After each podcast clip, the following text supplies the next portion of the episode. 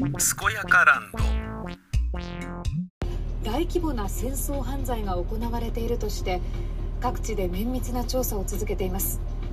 スペイン TV が調査の現場を取材していますスコスコやかやか、スコやかランド、まさくに三太郎です。ウクライナの市民は4万人ぐらいが死亡したんじゃなかろうか。えー、戦争犯罪をがっつり調べようという動きが当然、えー、強まりますよね。戦争、戦争犯罪に関してはロシアはね、どうでもいいよっていう。逆に戦争犯罪を、することによって戦争を有利に導こうとさえしているから、だからもうレイプするのも仕事だと思ってるんじゃないのみたいな、そういう感じさえあるよね。一番わけわからないのは、ブチャで虐殺を行った人間を、なんか表彰したでしょ、プーチンが。気違いですよね。やってることは。そういうことによって、あの、心を折ろうとしてるわけでしょ？ウクライナ側の。まあ、許されることではないですよね。うん。まあ、プーチンはね、自分が失脚したら自分の命はね、すぐさまね、何者かによって消されるだろうなってことを分かって、ね、あの、行く、行けるとこまで登っちゃえみたいな感じにね、なってるんだろうけれど、えー、まあ終わりの始まりがね、えー、来たなっていう気はするよね。うん。で、えー、個人的に思うあのー、ことで言うと、やっぱりいろんなところで、あの、言われてるように、あの、ヘルソンからは引き上げたっぽいですよね。どう見ても。うん。で、それについて僕の知り合いのそっち方面でお仕事されてる方の SNS を見ると、ああ、やっぱ本当なんだっていうのが分かりうるので、引用して紹介しますね。ヘルソン撤退宣言思った以上に早かったなと。うん。ロシア軍の中身は予想してたよりずっとボロボロだったのではなかろうか。兵士の犬死には避けたということ。で、まあ、どのぐらいの重装備を持って川を渡って戻ることができるかって、かなり息することになるんじゃないのっていう。でね、まあ橋はね、ボコボコに潰したんで、で橋のこっち側にいたってお前ら、あの、生き延びられるわけねえんだぞって、補給線も全然立たれてるっての分かってるみたいな、そういう感じでずっとね、え、ほんと、戦うの？本当に。本当に全滅させちゃうよ？いいの？っていう、そういう感じだったね。川のこっち側ね。だから川の向こう側に戻るしかなかったんだけど、併合した地域をね、あの、戻すことになるから、ふざけんなっていう、そういうね、勢いもね、当然あったみたいで、それがここにね、紹介されてるんで今から読みますけど、現在ヘルソン市周辺には動員兵を中心に約1万6千人ほどのロシア軍兵士がいると思われる。これをロシア軍上層部は戦わず撤退するのを望んでいないとの噂がある。戦わず撤退するならこれらを切り捨てる可能性は非常に高い。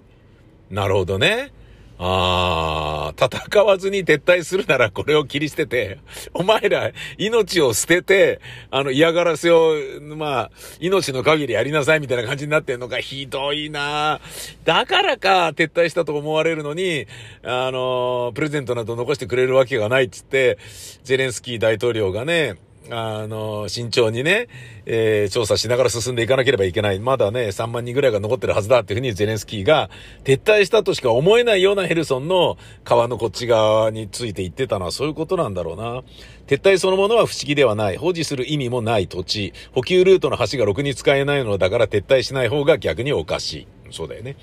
ロシア軍は今ヘルソン市内においてネット回線や通信機器を死に物狂いでぶっ壊している。市内の情報を封殺するため、インフラの破壊も進んでいる。うん。余計なことしやがってってことだね。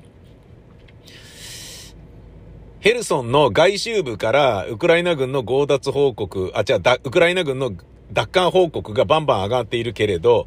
うん、まあ、ヘルソンのね、周りのね、ところね、村がどんどん解放されてイエーイみたいになってるけど、問題は第二防衛ラインとヘルソン市街地。市街地はまだ撤退命令は出ていない。ヘルソン市の副知事のストレモウソフ氏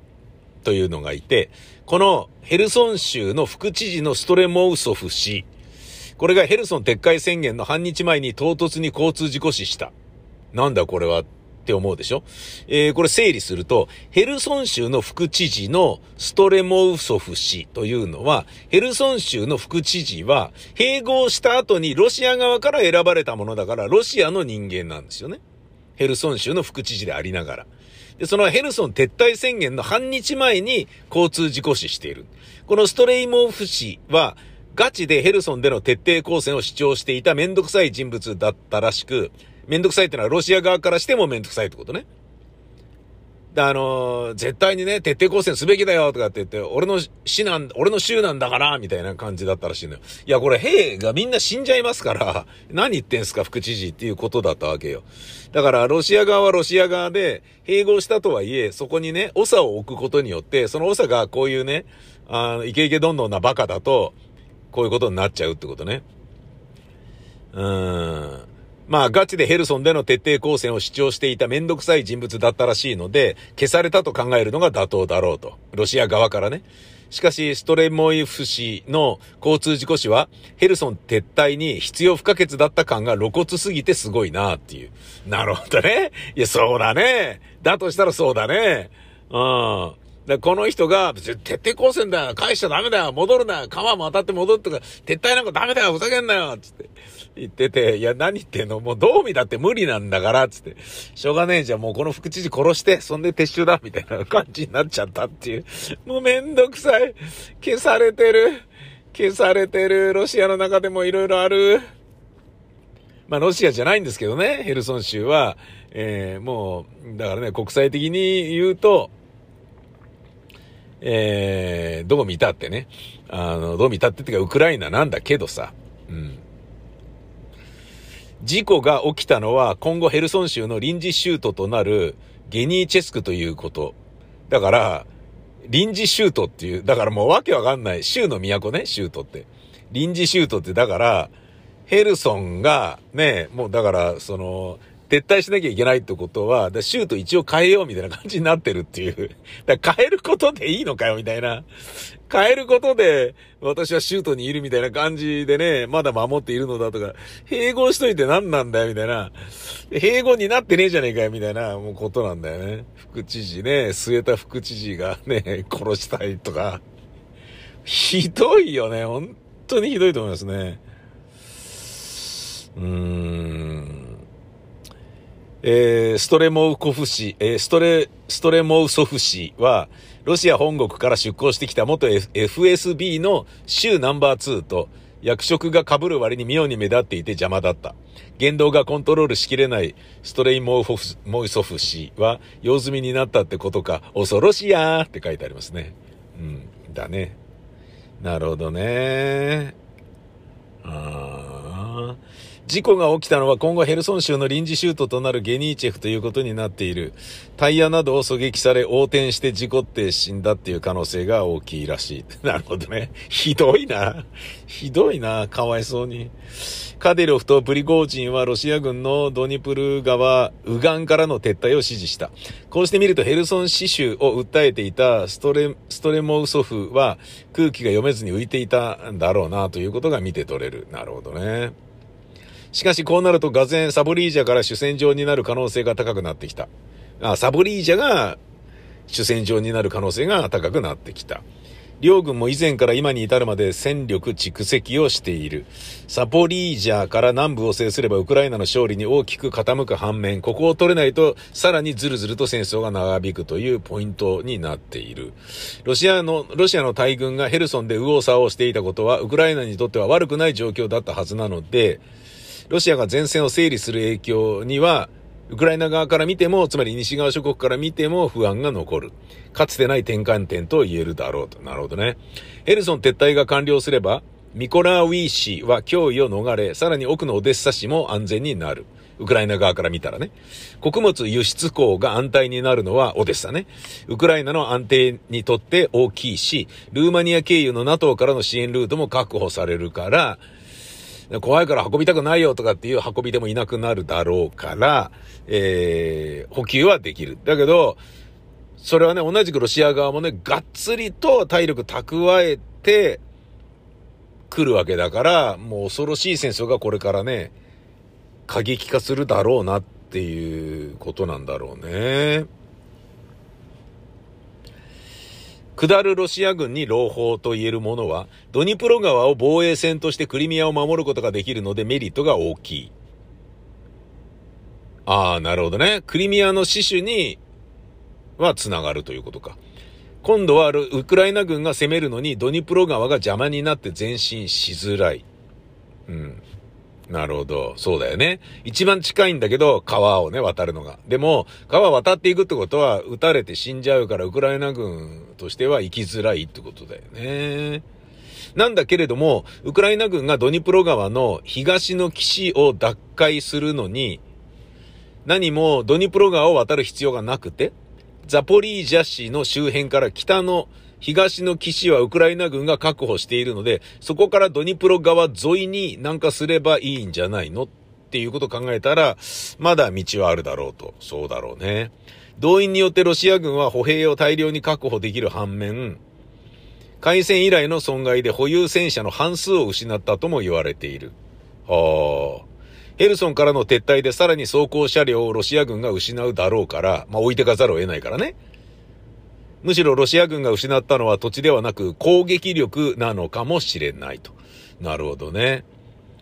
だけどね、どんどんどんどん兵隊増やしてるんで、ロシア軍は、それがどうなのっていうことなんだけどさ、ドイツは30両のディンゴ装甲車をウクライナに納入し、続いて20両も供与を予定している。ねドイツがね、あんだけね、あのー出す出す詐欺のね、ような言われ方をしていたんだけど、ちゃんとね、出し始めましたね。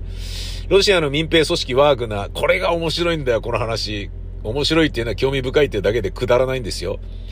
で、自分たちの隊が、ウクライナで取った地域で領有権を主張し始めただって。ロシアの領土の主張ではなくて、ワーグナーが、俺たちのこの土地をよこせよって言い始めたっていう未確認情報があるらしい。ワーグナー、ロシアの民兵組織なのに何やってんのっていう。俺たちにここの土地をよこせよつって。俺たちも共和国、ワーグナー共和国を作りたいんだよみたいな、なんか、わけわかんないことね。俺にも土地ちょうだいとか、俺も国持ちたいみたいな 感じになって。人殺したら土地持てるんでしょ？僕も国、国王になりたいですみたいな。そういう人たちが結構いるっていう、そういうことなんだろうなわけわかんねえなロシア軍は、ポパスナとバムフー、バフムートで守りに徹するウクライナ軍に対して延々と攻撃を仕掛けて無駄な消耗を続けている。何やってんだろうね、これね。あちらが都市の占領もできなければ、何の政治的成果も得られていない謎大き戦線となっている。うん、なるほど。まあ今日の驚きはね、この、副市長、ねえ、殺されたっていうのがね、もうなんだかな。ストレモウソフ氏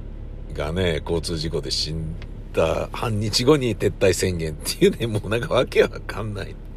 撤退なんかすべきじゃないよっつって大騒ぎしたら、それがね、ロシアの国内でも広まったり、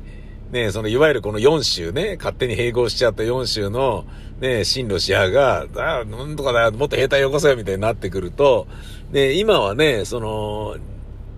あの、肉の壁とも言うべきね、えー、兵隊たちを当ててるからいいけど、足りないんだよってなった時に、ロシアのね、純然たる国民を、さあじゃあみんな、徴兵ですってなる、なる、しなきゃいけなくなっちゃうから、そんなことやってね、無駄にね、ロシアのね、未来を担う若者をバンバン殺しでもしたら、ねやっぱ世論がね、覆って、プーチン失脚につながり、戦争どころじゃなくなっちゃうよっていうのが、はっきり分かってるから、もうしょうがねストレモホソフ氏、死んでもらおう殺せつって。どうやって殺しますか?うん、交通事故で。はいみたいな。そういうことだったんだろうな。いやー、厳しいよ。関係ないけど、えー、アメリカと中国の間で選挙がある、選挙があるってのはどういうことなんだと思ったんですよ。だけど、それはアメリカと中国の間の選挙ではなくて、アメリカの中間選挙だったです。4文字熟語で見ると分かんなかったです。米中間戦。米中間戦じゃなくて、米中間戦だったっていうことですね。だからこじれてるみたいですね。やばいですね。またなんかトランプが大統領再選する勢いもありつつ、だけどトランプが押してるところが、ねえ、えー、まあ取ってるところもあるけど、トランプが推薦出した候補が負けてるところもあるので、これはちょっとどうなるのっていう。で、これによって、随分変わってくるのは世界の秩序ですよ。わかりますよね、皆さん。戦争にそんなお金なんか使ってる場合じゃないんだよっていうトランプが大統領にさね、再選してしまった日には、一気に NATO のね、リーダー番長っぽい感覚で、もういいんじゃないかともウクライナ見殺しでみたいな感じになって、撤収みたいな、物あげんのもなしみたいなことになっちゃったらもう、プーチンは大喜びですよ。いや、だからそこまでね、戦争がどれぐらい長引くのかとか、だからまたね、もう一回ロシアンゲート使ってトランプを大統領にしようぜみたいな感じでね、ロシアが動いていて、ってことはあと2年はこらえなければいけないのかとかさ、そんなことになってくるわけじゃん。その代わりアメリカの大統領がトランプになったら、これは一気に一気火星に行くぜっつって、ウクライナはもう諦めろみたいな、もうあの、ロシアに戻れみたいなことをトランプ言いそうだもんね。いや、わかんない。そんなことないと思いますけど、そこまでの人じゃないと思いますけど、まるで読めないところがあるじゃないですか、トランプさんは。それ考えたら NATO の動向だってね、どうなってるのってなってくし、マクロン大統領もね、なんかまあ一生懸命いろいろやってる割には、要はお坊ちゃまだから、なんかね、あのー、ロシアのね、プーチンに対等で意見ができるようなね、あの、なんか話を聞いてもらえるような影響力っていうのはね、あんまりないもんね。だどれだけね、そう西側諸国がロシアからのエネルギーに依存しないで、自分たちの経済が大打撃を食らいながらも、食らいながらでもロシアを制裁し続けるっていう道を選べるのかっていうところなのに、制裁なんかしてる場合じゃねえだろうとかって言ってね、いや、うちらだってもダメなんだからみたいな感じになるのか、それともね、いや、セールが、シェールガスが売れるんだから、もっと制裁しようぜっていう風になるのか、もう、トランプさんの場合はどっちにどうなのかわかんない。何しろ、すごいはっきりしてそうなところがあるから、嫌だなって思うよね。まあ、米中感染って読まないでくださいねっていう話です。米中感染。ね。まあ、俺だけですね。そんな読み間違いしてんのはね。失礼いたしました。さあ、仕事行ってきます。今日も天気がいいので、えー、今自転車降ろしたんで、これから、頑張るべ